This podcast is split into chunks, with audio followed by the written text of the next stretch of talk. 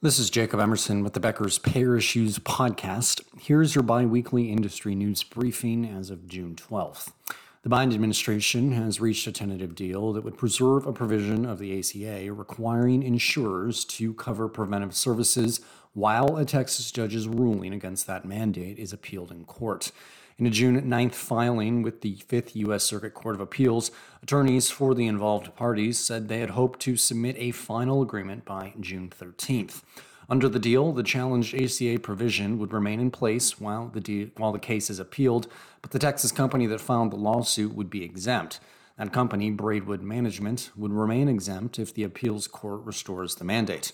In March, U.S. District Judge Reed O'Connor struck down the ACA provision requiring payers and employers to provide coverage for preventive services without copays. The judge's ruling said preventive care recommendations made by the U.S. Preventive Services Task Force do not need to be complied with and blocked the federal government from enforcing its recommendations. The ACA requires payers to cover more than 100 preventive health services recommended by the task force. Those services are used by about 100 million Americans annually. The Biden administration appealed the Texas ruling in early April. The Fifth Circuit granted an administrative stay in May while the court reviews the case. If Mr. O'Connor's ruling is not overturned by the Fifth Circuit, payers would be able to charge members in new plans for preventive services. Well, the FDA and CMS are discussing how to handle obesity drug coverage under Medicare. That's according to a Bloomberg Law report from June 7th. The two agencies are in talks over what to do about obesity drugs. That's according to FDA Commissioner Robert Califf, who was speaking at the Biotechnology Innovation Organiz- Organization convention in Boston. Mr. Califf's comments indicate CMS could expand weight loss benefits.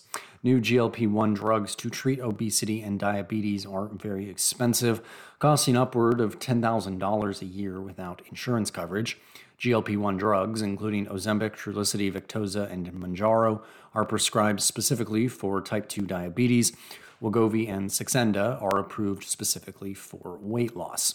Under current law, Medicare is prohibited from covering weight loss drugs. Drug manufacturers are lobbying Congress to require the program to pay for the drugs, and proposed legislation at the federal level to pay for the drugs under Medicare is currently stalled.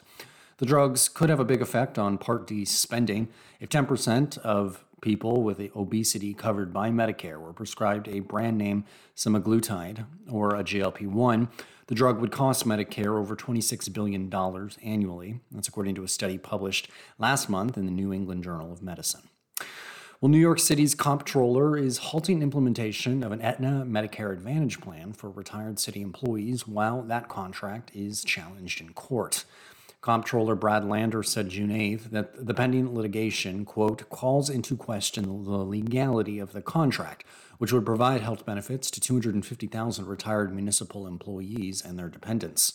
In a lawsuit filed in New York County Supreme Court May 31st, nine retirees and the New York City Organization of Public Service Retirees allege that providing Medicare Advantage as the only option for retirees violates the city's obligation to provide health benefits to its retired workers. In that lawsuit, the retirees allege they would they could face coverage denials, out-of-pocket costs, and lose their current providers if they are not in Aetna's Medicare Advantage network.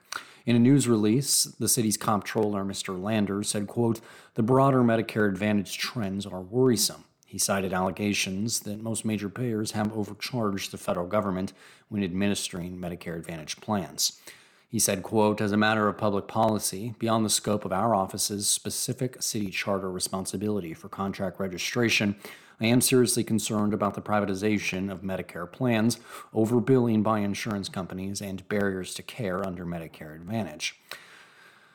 And finally, North Carolina Governor Roy Cooper has signed a bill allowing Blue Cross Blue Shield of North Carolina to reorganize as a nonprofit holding company.